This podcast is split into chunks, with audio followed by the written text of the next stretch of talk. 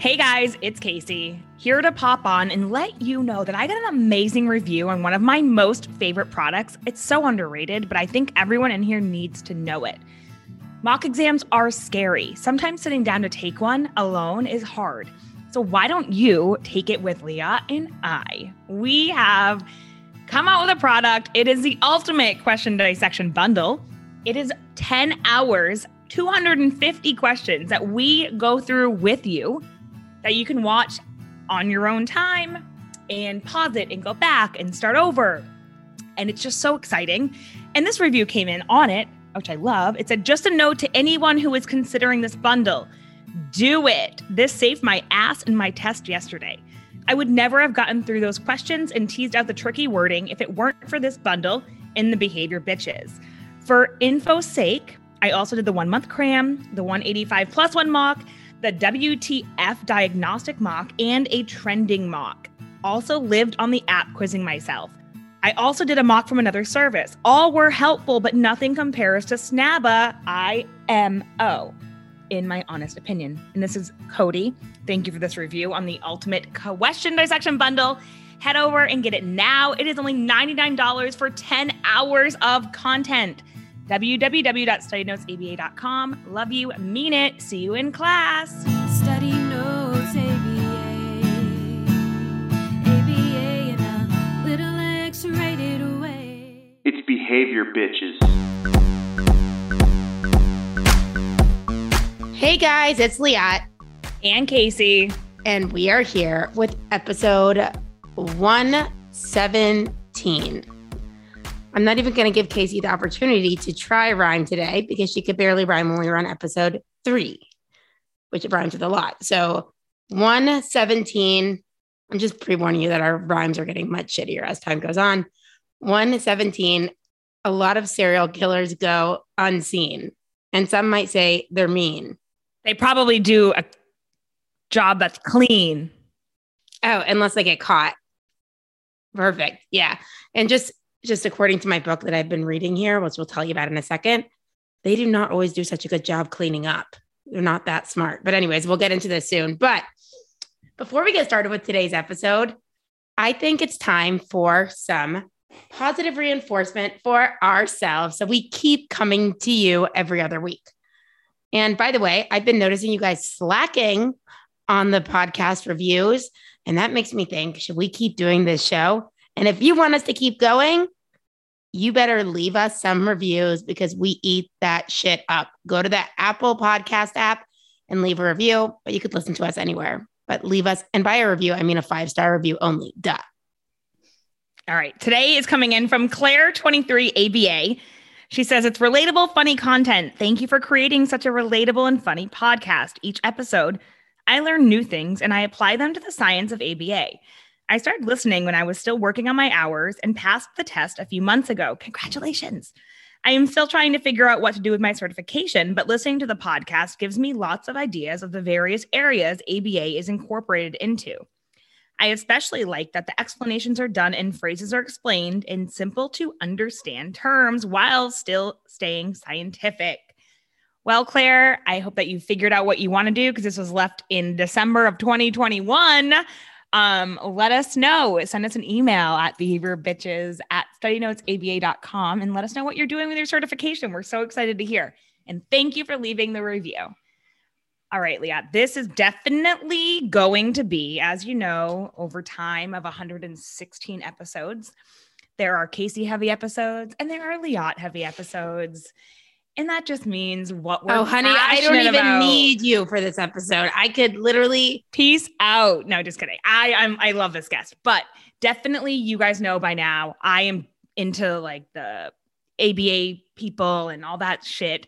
Liat is definitely into true crime and serial killer stuff, and I know a lot of our listeners are. So Liat found this guest. Um, I'm going to do a little introduction, and then we'll bring her on because she's a big effing deal. First of all, so today we have Dr. Joni Johnston, and she is a forensic psychologist, private investigator, and crime writer. She has worked in medium maximum security prisons, um, the Board of Parole, the Superior Court of San Diego, and a workplace investigator of misconduct allegations, including harassment, discrimination, and violence. She also evaluates mentally disordered offenders up for parole and provides expert testimony in criminal and civil litigation, where a forensic psychologist can help shed light on pertinent issues. That sounds very stressful. Joni, welcome to the show. Thank you. Thank you. I'm so excited about being here. I know Liat has been doing her research. Yeah, guys, by the way, I am not usually the researcher for the show. I kind of just show up and you know, make a joke here or there. but Casey's usually the one doing all the research. But when we met this guest, aka Joni, well, I I reached out and I was like, dude, if we could get this person on, like I could live my dream of like being a dateline interviewer. You know, I love anything true crime. And I know a lot of people in the field of behavior or uh, psychology. Jinx. Jinx. Owe me a Coke. Um, Punch buggy. No take backs. let's keep this going. No. Uh, so, sorry. Okay, refocus. I got the giggles. Um, uh, a lot of people in our, you know, even in our classes are always like, we, we did some classes originally that were, you know, looking at behaviors of Ted Bundy or Dahmer. And those were some of our most popular classes we ever offered. Anyways, I saw Joni online and I said, I'm reaching out to her. This How did you find her? Where did you find her? LinkedIn? I think I like went into like a LinkedIn phase for, you know, like that one month. I was like, I'm so into LinkedIn. Oh my God, I, you stressed me out. You're like, we need to do a LinkedIn bio and this and that. I'm like, oh my God, there's so many. You know, messages. I get random interests in things, you know, but I reached out and I got a reply. So that's a life lesson for anyone. If you don't ask, the answer is always no. Anyways, Joni said yes. We love Joni, and Joni is going to answer all the questions. Well, probably not all because I have a lot, um, but as many as we could get to in this time. And also, we'll, and we'll also put in the show notes later that Joni wrote a book that I have sitting right in front of me. It's called Serial Killers uh, 101 Questions True Crime Fans Ask. So, all those questions that you're thinking in your head when you're watching these Datelines or 2020 or 48 hours, they're in here.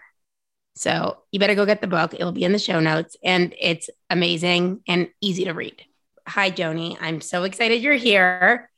And I have so many questions to ask you. Well, I am ready to answer as many of them as I possibly can. For me, if I was listening right now, I might be asking myself, what is a forensic psychologist. So, I mean, a lot of our listeners know what psychologists do. Now, what is a forensic psychologist? And how the hell did you get into this crazy job? A forensic psychologist basically is a psychologist who works pretty much anywhere where law and psychology overlap. So there's a legal question, but there's some mental issue at hand. And that could be a bunch of different things. It could be everything from assessing violence risk if somebody's about to be released. It could be somebody who's committed a crime. And the question is, was this person legally insane at the time that they committed the crime? Um, it really, it could be anything also from something we don't normally think about somebody who was in a car accident and is saying that I have post traumatic stress disorder as a result of this car accident. So it's really a pretty broad you know, category. Um, and it's super, super fun um, and interesting to me, at least. But yeah, it really is anywhere, as I mentioned, anywhere that there is a legal issue at hand and a psychologist is needed to offer an opinion about something that has to do with mental health, mental state, psychology.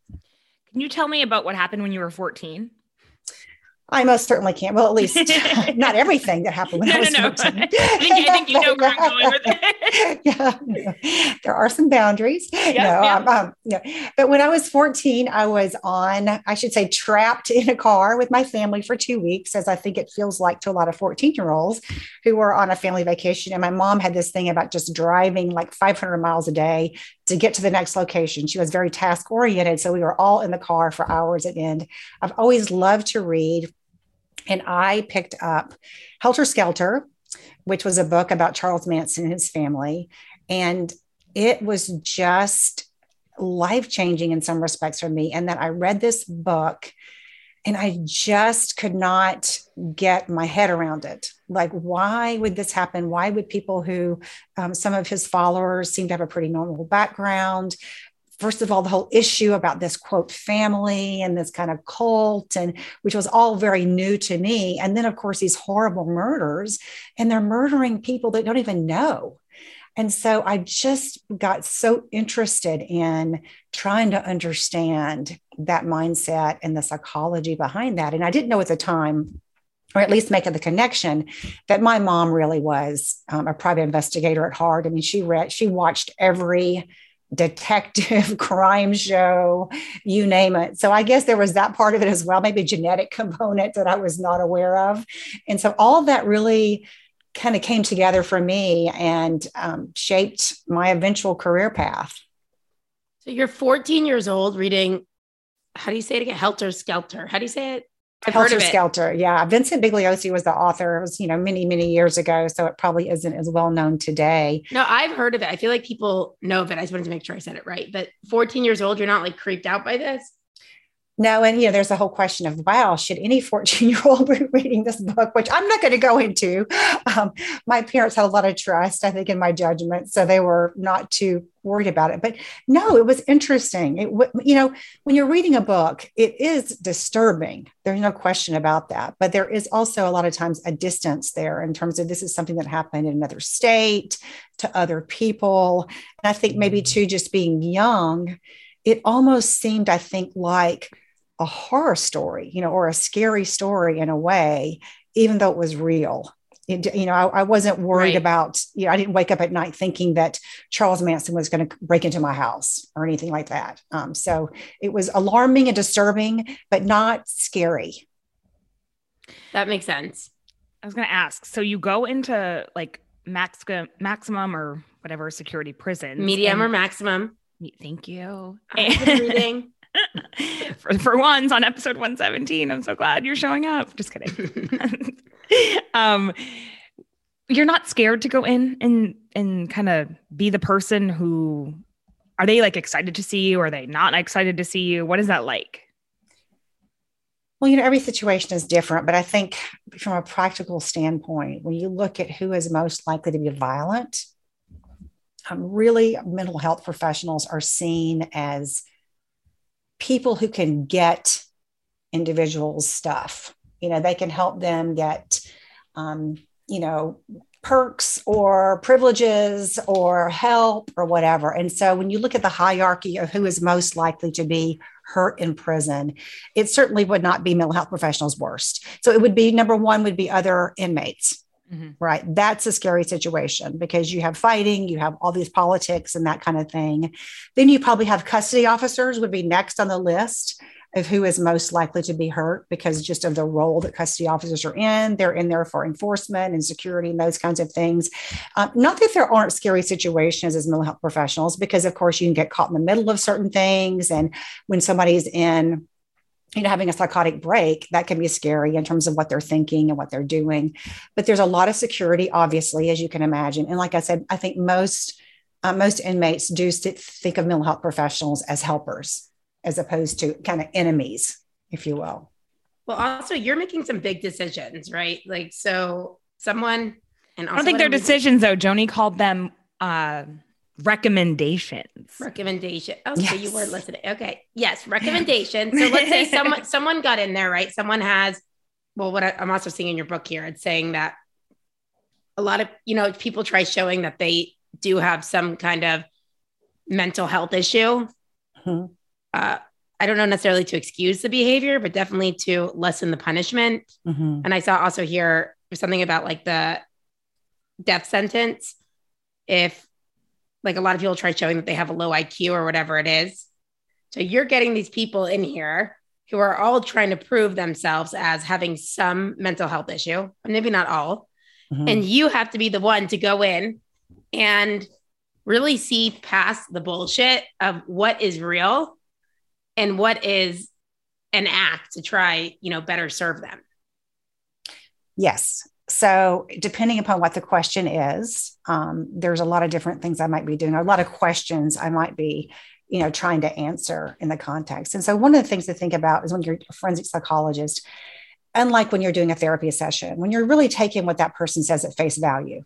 You know, if I'm doing a therapy session and somebody is telling me they're depressed, I'm not going to be kind of going, are they really depressed? You know, what is the evidence that they're depressed? Has their siblings said they're depressed or their wife or their husband? Because it's a therapeutic situation. And so I'm concerned about their perspective and what they're doing.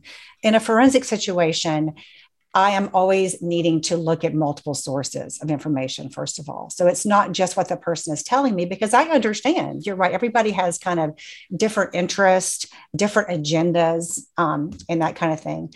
And so, you know, it, there's always a need to kind of look at a bunch of different things to figure out if person is telling the truth, if they're not telling the truth, how do you evaluate that? So that's, I think, a really important thing to be thinking, you know, to, to realize that when you're talking about, um, you know, mental health in a, you know, in a prison, for example, um, we have to always look at multiple different sources and not just kind of take what somebody says at face value. Totally. That's, I mean, and I'm assuming a lot of these people are master manipulators as well. And so I just feel like that would be so much pressure. You said I know you said it's made up of a team of people deciding, you know, what will happen with this individual, but I feel like that would be so much pressure. It is pressure because there are very serious questions that are being asked. Sometimes it's a matter of freedom. You know, is somebody going to be um, confined for a long period of time or going to be committed somewhere? Are they going to be out on parole or able to get on parole? All those things are really serious questions. And so it's something I have to really, you know, not just me, but anybody in this in this field really does have to take it very seriously and understand that the consequences can be really extreme in some in some respects. And then the other part of it, I think, is you know when you're talking about um, some some terms like legal terms um, you know it, somebody who's quote crazy which i hate that word but saying somebody is crazy is really different than saying somebody is legally insane so it's a lot narrower to say that this person is legally insane. So it, it is complicated. It's it's it is a lot of responsibility, but we have some legal guidelines and we have some um, psychological guidelines to try to help sort through that.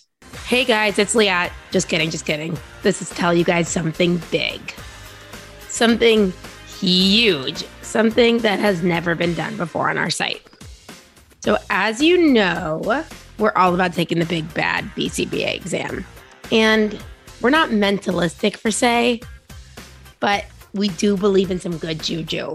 Yes, I love some good juju. And let me tell you, one of my favorite articles of clothing just so happens to be our Snabba sorority tie dye sweatshirt. I wear that thing all the time. And if you are studying and going to take your test, you need to be rocking that shit too so you can pass your exam. For a limited time only until supplies run out, they are $15. Yeah, no, it's a big deal. Go get them. Look, we're ethical BCBA, so we can't promise you that there's going to be you know, causation that you wear the sweatshirt, you're going to pass. But hey, this is a hard test. So whatever might help along the way, get the sweatshirt. And who doesn't love any comfy loungewear to wear around? $15. Go get it on our site now. Again, only while supplies last. And head over to www.studynotesaba.com to get your sweater and then make sure to tag us on Instagram at studynotesaba wearing your Snabba sweatshirt. Love ya. Mean it. Taking this back a little bit, these are also selfish questions that I want to know. What is the main age of the population that you see within these prisons? I mean, I would say 18 to 30. You know, when you look at who commits violent crimes in particular, it's young people. You know, it's people who are you know the, testo- the testosterone is flowing right um, so it, that's definitely true. So I, I, think between the ages of 18 uh, when you have younger but younger um, young adults but i think you know when you're talking about juveniles it's kind of a whole different population. Even you're talking about 15 year olds 16 year olds 17 year olds you're looking at who's most likely to commit violent offenses. It really is what 18 to 30 and at a certain point 50 and older we kind of start aging out A lot of people who even were violent offenders, it's like they get tired, you know. it just isn't as, it isn't as appealing. They don't have the the testosterone, the energy, or whatever. So it's it's it's young people who commit the most violent offenses. Do you do work with juveniles? I do some work with juveniles, but the ones that I tend to work with and I'm to do mainly evaluations are um, juveniles who've committed very serious crimes and are being considered to be tried as adults. And is that a determination that you make if they are being tried as an adult or not? No, that is a, a decision oftentimes by the prosecutor. Gotcha. it- it's obviously going to depend upon how serious Mhm. uh, the crime is. But you know, and, and obviously there's some there's some laws that, that vary state to state. You know, some laws will say if the child is 15 or under, no matter what the crime, they're going to be held in the juvenile justice system. And then other states, you can be, you know, depending upon the crime and the circumstances, at 16, you can be classified as an adult. Wow. So- I have a question. So we talk a lot about motivating operations in our field about what's the MO, what's the reason behind it, you know? What do you think some of the biggest motivating operations are for serial killers? I mean, I think it's like a it's like a pie, isn't it? I mean, it really is. I think, or a perfect storm. I've heard people say. Um, there's the genetic component. Um, you know, there's the childhood uh, trauma. There's head injury, right? I mean, you know, when you talk about some of the things that all come into play to kind of talk about what this person, what their psychology psychology is like, um, it really does seem like it, it's it's um, a recipe almost like i said i mean it's obviously a very loose uh, you know a, a loose recipe but when we talk about what causes people to act out i really think it is a lot of times this combination it's combination a lot of times just genetic components that people have whether that's a um, disposition that's kind of difficult or it's a genetic predisposition and then you have you know all the other stuff that goes into it. Again, we talked about head injury, we talk about childhood trauma, you know, um, physical, sexual abuse. I mean, and, and, and, I mean, right. There's just so many things that kind of go into it. And probably for some people, there's more genetic loading, you know, more people who, and then there are other people who probably have just had such a terrible childhood, basically, that just about anything um, that you know that almost anybody would would act out or have some kind of difficulty because of that childhood trauma. So would you say the nature versus nurture is pretty equal as to what you I think it. I think, like I said, I think it depends. I mean, we've we, there's certainly when you talk about serial killers, the vast majority the majority of them have a significant amount of childhood trauma, like 65 to 70 percent have a history of some kind of physical or abuse or severe neglect. But then that's 30 percent that don't. So then you kind of go, well, how do we explain that? How do we explain these individuals? So I think, you know, that's where it gets kind of complicated, where we know that certain things are overrepresented among serial killers, but you can find thousands of people who've had the same life experience, right? Who've had the same childhood trauma or maybe the same genetic predisposition or whatever. It just kind of, yeah, it's just, it's so complicated, I think. So, you know, I guess when when I first asked the question, I was thinking, oh, it's probably going to be an answer like Dateline, and then I realized because you know, it's almost like Lester Holt on Dateline. Like it's like it's like there was Janie, married to John in love for five years. Then comes Alexa, love triangle, right? And then I was thinking, as I asked you that, I was like, oh well, there's a difference between someone who's murdered someone and a serial killer, right? Yes. Mhm. what I'm trying to say is so in behavior analysis, we kind of break everything down to four functions um, Mhm. attention, escape, Okay. some sensory component, like you like the way it feels, Mhm. or access to some tangible. So, whatever it is. And when I read about these different serial killers in your book, I do see that, you know, some of them I think get a rush from it. So, it might be that automatic or that sensory component. Mhm. And then there's also some who seem to almost like the attention that they get in the media. Well, it's, it's great. It's really great, Leah, because I think we're we're talking about some of the same things using different language.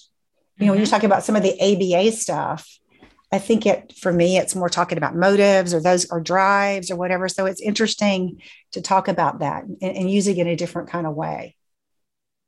Well, I'm wondering because I'm that's what I was thinking. I was like, okay, I'm asking about this, and it totally makes sense. Like we're, we're kind of looking at like a deeper um, past of what's happened, right? Like, okay, there's been some trauma, whatever it is. But then I'm like wondering, okay, but when it comes to like one of the actual instances of behavior in that moment, Okay. like I'm thinking in that moment, what's the function? Like of these four like immediate functions that they're getting or this reinforcement they're getting from committing these crimes, not looking back at their past, do you see a more common theme than others? Like it's the sensory component, it's for attention, it's for to escape something.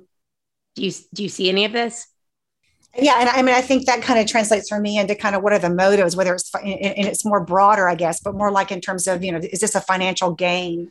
You know, is Yes. this somebody who's doing it for money? Is this somebody who's doing it for sexual pleasure or sexual gratification or for power and control? Um, you know, or a mission oriented serial killer who thinks that the world needs to be rid of this certain group or, or whatever. So that's kind of how it, it translates for me is more, I guess, about the motive versus the immediate um, the the immediate yeah. function or the immediate yeah so like, Like that is- sexually so sexually sexually motivated serial killers a lot of times will report this fantasy life or this you know this these fantasies that have occurred over a number of you know for years oftentimes. And then it becomes okay what which is the que- one question we have is what um, tips that person over from these fantasies to actually acting on those fantasies?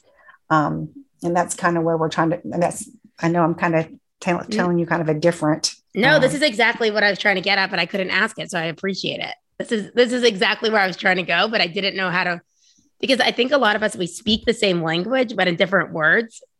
that's yeah so that's exactly where I was trying to go. So what is like is that what you're trying to figure out? Like what was the thing that tipped up? And I think that's a big question that we have still. You know, what is it that tips somebody over from all these fantasies that they've been having for a long period of time?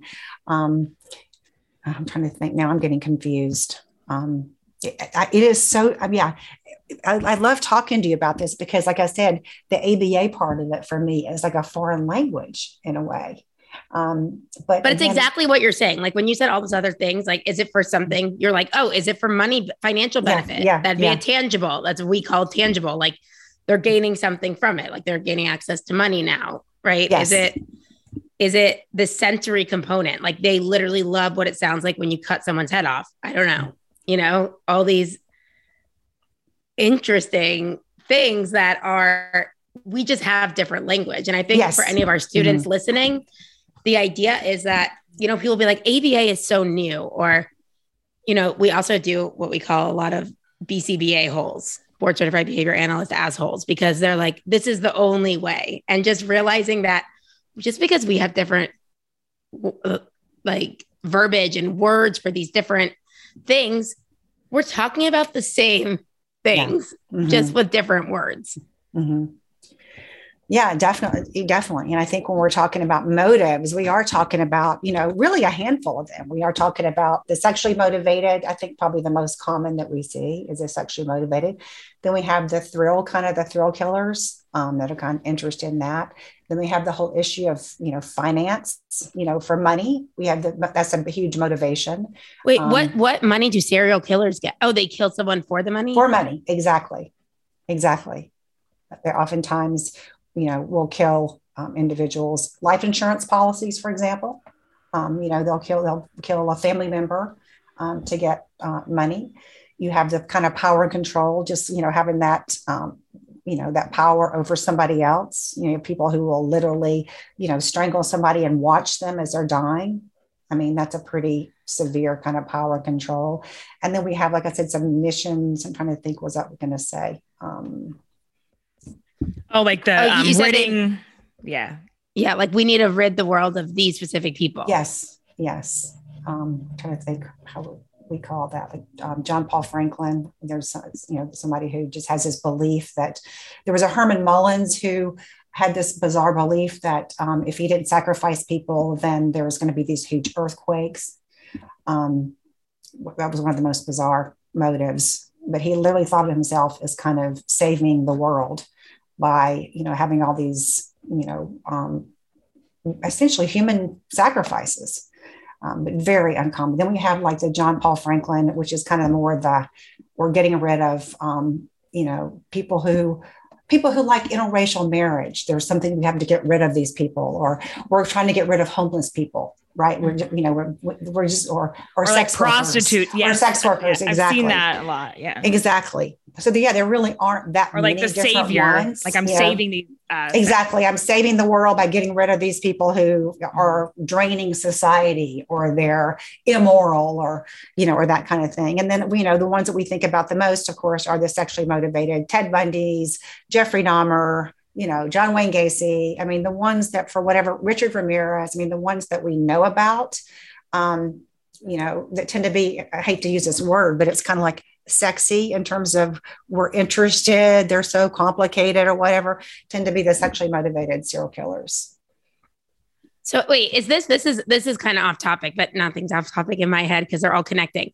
I remember seeing one of my prison shows I watched. I don't know, this was probably when I was 14 too. Something about is does this still happen? The chemical castration? I mean, that can be a voluntary thing, um, you know, for sexually violent offenders who are wanting to be released. Sometimes that is part of the condition to be released. It's not very common. Um, and it's it really is when you have somebody who um, oftentimes has multiple offenses, um, you know, over a significant period of time. And they're just, you know, they are considered to be, and, and sexually violent predator varies from state to state. Some states don't even have that term, but it has very specific legal implications. In other words, you're not just saying, oh, he's a sexually violent predator because he has these sexual deviancies. You have to meet these very specific criteria to be considered a sexually violent predator, like in California. Um, and so, in, in, in, severe cases, sometimes you will have somebody again who, um, you know, agrees to submit to chemical castration because they're, um, you know, they've had so they've had so many offenses in this area, and so that a sexually violent predator is there's a there's a pretty pretty narrow definition of that. And it's somebody that's not very common but it really is oftentimes when there's there's just not much information about whether they can you know can control can deal with that yeah but let's say pretty, chemical castration is very un, unusual i right? like i was like did i dream up this term or it's a real thing no it is a, it is a real thing i mean it's pretty much what it sounds chemical like castration you're using chemicals to like cut their genitals off or no, to kill their not, genitals? Not when you're talking about chemical. It's um, it's taking medication or drugs that lower your libido. So it's kind of like you're not really, you know, cutting anything off. You're using chemicals to lower the libido, lower the sex drive, or whatever. So it's uh, an alternative to physical castration. That's, so yes, okay. it is a real thing, but it's not a very common thing for lots of reasons. Not not many people sign up for it, which we all understand that. Um, and number two, like I said, it really is in considered in pretty extreme situations when somebody just feels like they can't control their, um, you know, their sexual paraphilia. Urges. Yeah, yeah. urges. Mm-hmm. All right. Now for this next part, I'm get I have picked out some questions in your book everyone this book that is the 101 questions every true crime fan wants to ask. And obviously, I can't formulate my own questions today because I'm just too excited. So I'm going to choose some from this book that I think other people uh, would find interesting. And again, there's 101 questions. So if you guys want to see, get the book to see the rest. But okay, question. My first one I had is what are the different types of male serial killers? And are they always male? Well, the, first, the second question is, is really easy to answer, and that is no, although they are, of course, um, overrepresented among serial killers as they are among um, serial killers in general. So, about 10%, 7 to 10% of serial killers today are female. Kind of an interesting little tidbit is that in 1900, about 35% of serial killers were women. So I think that's pretty interesting because we don't know exactly why that is. But one very, I think, very good hypothesis is that you think about the limited opportunities um, for women economically um, in the 1900s. I'm not saying that serial killing was a, a profession by any means, but what I'm saying is that when you look at motives of um, female serial killers, they're much more likely to be money to gain to gain money in some respects. And so there is some, I think, very good. There's a very good argument to be made that as women became more economically uh, free and had more opportunities, the incidence of serial killers among women went down because that was a primary motive. So there was a, you know, a small minority of women, you know, back in the 1900s who I guess probably felt trapped economically and legally and all kinds of things and eventually resorted to murdering oftentimes multiple spouses or children for life insurance or to gain some kind of economic freedom. So that's kind of an interesting, you know, little aside there that that um, is really interesting to look at these different variables that may affect Mm-hmm. Yeah, isn't it, it really is fascinating when you think about the times and how they've affected serial killers, as well as uh, looking across different countries and looking at the not only the prevalence of serial killers across countries, but kind of some of the ways that they operate. You know, would not be as likely here. And that's i'm kind of getting off on on a off topic here a little bit but that really is interesting. And we kind of we kind of covered i think a lot of the yeah we did. That's killers. what i realized after i because i realized when i asked that question i was like wait these are all the exact things that we had just spoken about. I just had used it different when you said the different types and and that falls into the anger criminal enterprise financial gain ideology power thrill psychosis sex so those are exactly what we had just spoken about. So I guess the only thing I would add to that is there's a more general category, which is um, probably the first way of categorizing serial killers in general was kind of this organized versus disorganized categories. Um, that was kind of an early way of kind of going, okay, well, wow, some serial killers seem to be really on the ball in terms of they're planning their crimes, they're bringing a weapon to the scene, they're perhaps stalking their, their, their victims, maybe they're choosing a victim for a specific way, they're then cleaning up the crime scene, you know, getting rid of forensic evidence. In other words, they're pretty organized. Um, they tend to be more likely to kind of charm their victims when they meet them. And then you have this other kind of kind of category of serial killers who tend to be disorganized. They're more likely to pick crime victims of opportunity community. So somebody is walking alone and they're likely to just kind of have a blitz approach where they just jump on them and use violence and subdue them in that way. Um, they may br- not bring a weapon to the scene, use their hands, pick up a rock, you know those kind of things um, they may be very disorganized leave the victim laying out in the open um, not clean up anything. So that was initially this thought that you have these, you know, these organized killers and you have these serial killers and you have these um, disorganized serial killers. And there was an even further thought that, wow, maybe these crime scenes are reflective of that person's life in general. So if you have an organized serial killer, um, then you're more likely to have, uh, you know, an organized person. In other words, somebody who's maybe socially skilled, who is smart, who you know maybe maybe professional, maybe educated in some ways. So you know they're not just organized in their crime scene; they're organized in their life. Then of course these disorganized serial killers are more likely to be maybe have low intellectual abilities, to be loners, not very socially skilled. Um, you know kind of operating on the fringes in terms of economics, well, it would be very nice in a way if we could just kind of go, yes, you either fall into category A or category B. And over time, what we've realized is, well, it's not quite that simple because most serial killers are organized to some degree, right? Because they're able to kill multiple people, you have to have some degree of sophistication to be able to do that. And even organized serial killers, you find serial killers who may, for example, uh, pick a victim based on certain characteristics, stalk that person, bring a weapon, and then just throw the body and not cover anything up.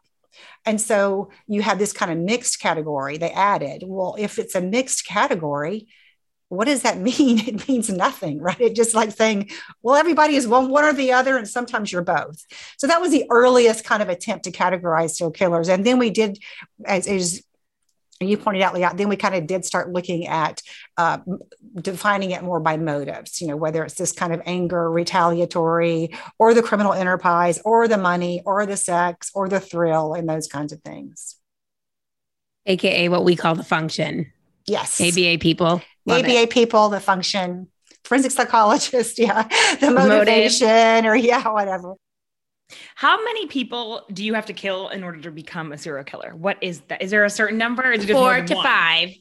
Actually, eh. You're right, Leah. Listen, I never had Buzzer. good I reading wanna do the comprehension. You need a buzzer.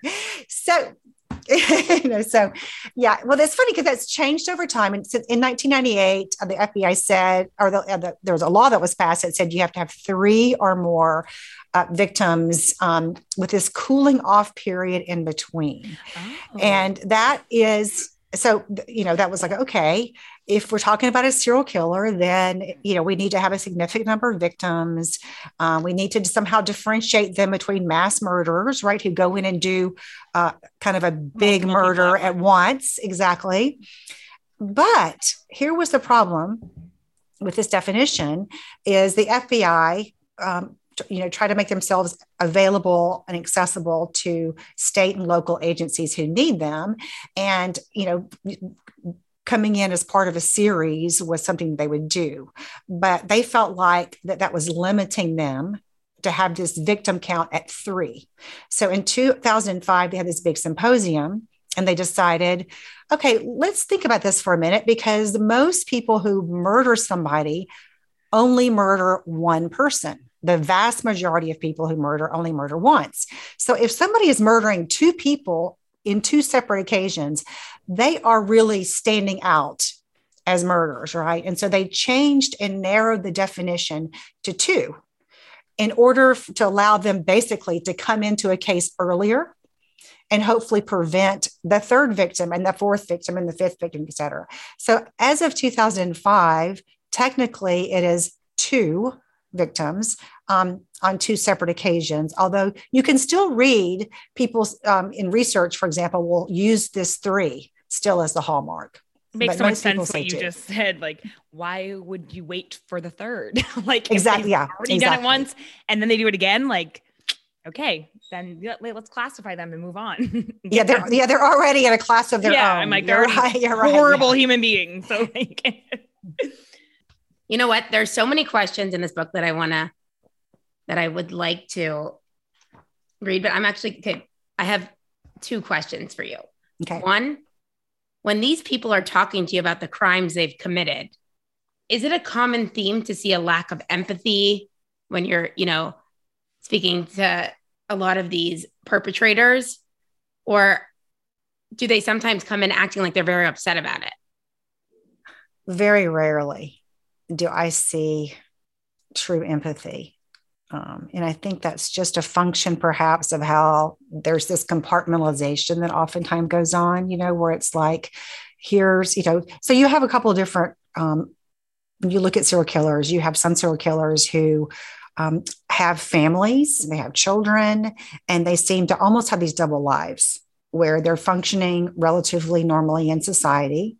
And yet they have this kind of other, almost like hidden life um, where they're, I think in their minds, it's like these aren't real people that are my victims. So here's my family, here are my kids, and then here are this other group over here that I feel differently about, or I don't feel anything toward. And so there's this kind of dehumanization that goes on. And so I think that um, there's very rarely any empathy for those victims because they found a way in their minds to make this person almost not a person um, to you know to make it something else that you know an object um, a less than person or whatever. So yeah i mean i'm trying to think of and let me also just make clear that you know i did spend two years in a maximum security prison and that's that's not the norm for most inmates that i see. I mean there's a huge gamut of people in in prison just like there is walking around. You know we know people in our lives who are very compassionate very empathetic and we know others that maybe seem to be missing a little bit of a sensitivity gene or empathy genes. And i mean there are people in in, in prison even ones who've committed violent crimes who ha- have the capacity for empathy. And they have different stories of where they got to where they are. But when you're talking about serial killers i think it is the exception rather than the rule um, that they have empathy for their victims at all. Wow. Okay.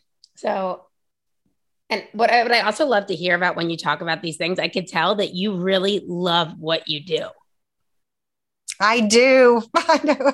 I really feel like I, I, have to say this. I feel like I feel so lucky to be able to do what I do. And I feel so lucky that I've had the chance to work with victims and be a victim advocate and work with families and see, you know, understand as much as possible without being a, a, crime victim. So let me say that I'm not saying I understand exactly what it's like, but to see the impact and the ripple effect of violent crime and, and also to be able to work with and evaluate offenders and try to understand um, you know first of all why most people who have traumatic childhoods don't become perpetrators and try to understand why people who have traumatic backgrounds and other things in their lives do become perpetrators and try to figure that out. So I feel lucky that I love what I do and also that I'm able to, to work with with you know I taught a class recently and I was telling my class, um, they were my doctoral students. You know, if you're a huge crime victim advocate, I want you to spend some time working with offenders. And if you are somebody who, you know, is very criminal justice reform and you know, let's give everybody a second chance, and you know, that I want you to spend some time working with the victims. You know, because it's it's seeing the big picture. I think that's so helpful. Absolutely, that's so true. Because you you kind of like lean to the one side then all the time, but just to make sure you don't get that bias. Yes. Guys, ABA term two. We fit in with this term also. Okay, my last takeaway question is Casey's probably not going to get this because she's not into this crime stuff. But what is your favorite, or by favorite, I mean most fascinating serial killer that you have learned about, followed, um, worked with. I don't know anything along those lines. Who, which one are you like? Oh my god, this story just fascinates me. This is gonna, probably going to be a surprise answer, and I let me caveat this by saying that it probably changes based on the research that I'm doing. Um, but there is um, a mother daughter team, uh, Rachel and Diane Staudte, and they systematically um, together poisoned the dad with antifreeze and then he died. And then a few months later several months about six months later um, poisoned and killed the son in the family. And then about nine i'm getting some of these dates but it's pretty close. Nine months later um, poisoned the another daughter and they were basically systematically bumping off their whole family so the two of them could be together and they they had plans to murder the i think 12 or 13 year old sister next. Um, and you know we talk about again you know ted bundy richard ramirez everything but to think of this family this church going mom she played the organ in the church and it was just and just if you watch the con, like the interrogation tapes that are on YouTube, it's truly, it's just almost mind boggling to just and talk about like a lack of empathy um, and compassion and hearing them talk about the reasons they gave for killing off the son was like 26 years old. He was mildly autistic and they killed him because he was kind of a pest was just kind of annoying. And then, you know, um, Rachel, the daughter, it was a long story of how she how they got caught. You know, because she was she was nosy and she had these student debts that were coming up, and they don't want to pay them. It was just like I just could not get my head around murdering your your children and and right. just having no emotion involved it didn't seem like. So i've been i've researched that case a lot recently and was on a show talking about that case. In some respects that was as chilling of any case as i've ever heard. Wow. They talk about it as if they're talking about what they eat for breakfast. Yes. Like, oh yeah, I had to do that because the garbage man didn't come on time, so I had to drop it off at the neighbors or something. like, you know, at, at one point, um, they took the last daughter who didn't die but is severely disabled and always will be um, to the emergency room at the last minute, thinking that she was definitely going to die. And at one point, um, the interrogator or the, the investigative uh, police officer said, Why did you take Rachel to the hospital? And they go, Because houses are just so nasty when somebody dies in them. Oh my God. Wow. Wait, what are these people's these It's Mom- Diane, yeah, Diane and Rachel. I'm sorry, Sarah is the, is the one who they took to the hospital. So it's Diane and Rachel, and it's S T A U D T E, Staudte. S T A U T? D T E. Oh my god, I'm gonna But if you look, yeah, if you go to YouTube and look and just listen to their, um, you know, listen to their tapes, it's kind of and and um, Diane actually gave Diana's the mom actually did I think it was a it was either 2020 or 48 hours um, interview recently or Dateline. It's one of those big shows. You can find it, and she literally implies has completely changed the story. It almost implies that somebody was also poisoning her. It's just this complete like reinvention of what happened. So for some reason that case really is is so interesting to me because it's just so it's so chilling. Wow. Okay, I'm definitely going to watch these videos after this podcast. I have my work cut out for me. All right, guys. Well, if you have not had enough in hearing all these interesting things Dr. Joni has to say, I recommend that you go to her website, which we'll also put in the show notes. It is Dr. Joni Johnston with a T. J O. Oh, I guess I tell you. I guess I should tell you how to spell Joni too. J D R J O N I J O H N S T O N dot com. And on her website, you are going to find uh, links to her YouTube channel, which is called Unmasking a Murderer, which is super interesting, as well as links to her blog she has written for Psychology Today called The Human Equation. Uh, you could learn all about these different uh, famous murders and different concepts related. And also, again, I recommend getting her book. Go to Amazon, type in Joni Johnston, serial killers, 101 questions true crime fans ask. I think any of my crime people in here, this must be on your shelf. So go check it out. And Joni, thank you so, so much for coming today. It was so much fun. Thanks for having me. My Thank you, pleasure. Joni. You're This- welcome. This is like the I've made it in life. I've peaked. Now I no longer I can quit the podcast unless you guys go leave reviews, you know, setting the contingency there. But thank you, thank you, thank you. You guys know where to find us. You could find us on our website, behaviorbitches.com, Instagram, Behavior Bitches Podcast, Facebook, Behavior Bitches Podcast, and go leave us a review in the Apple Store. Please don't make me sound any more desperate than I'm already sounding, but I'm desperate. I really need these reviews to keep going. That's all we have for you today. And as always, love ya. Mean it.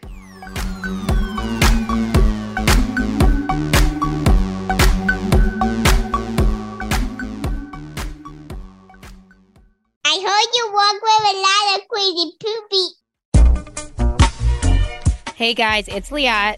And Casey. We just want to take a second to let you know that if you're thinking of being a millennial like us and starting your own podcast, there is a way. You can do your show without having to become an audio editing and production wizard. Because guess what?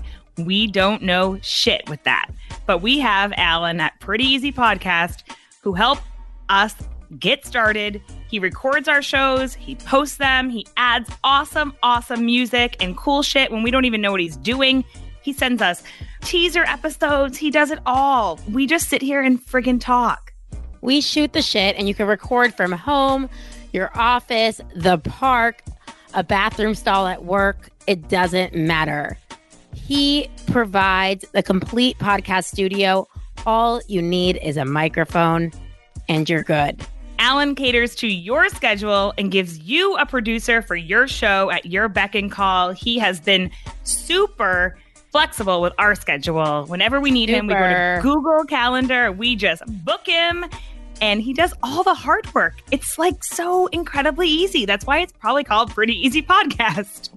So be heard and have some fun podcasting like us. Go to prettyeasypodcast.com today.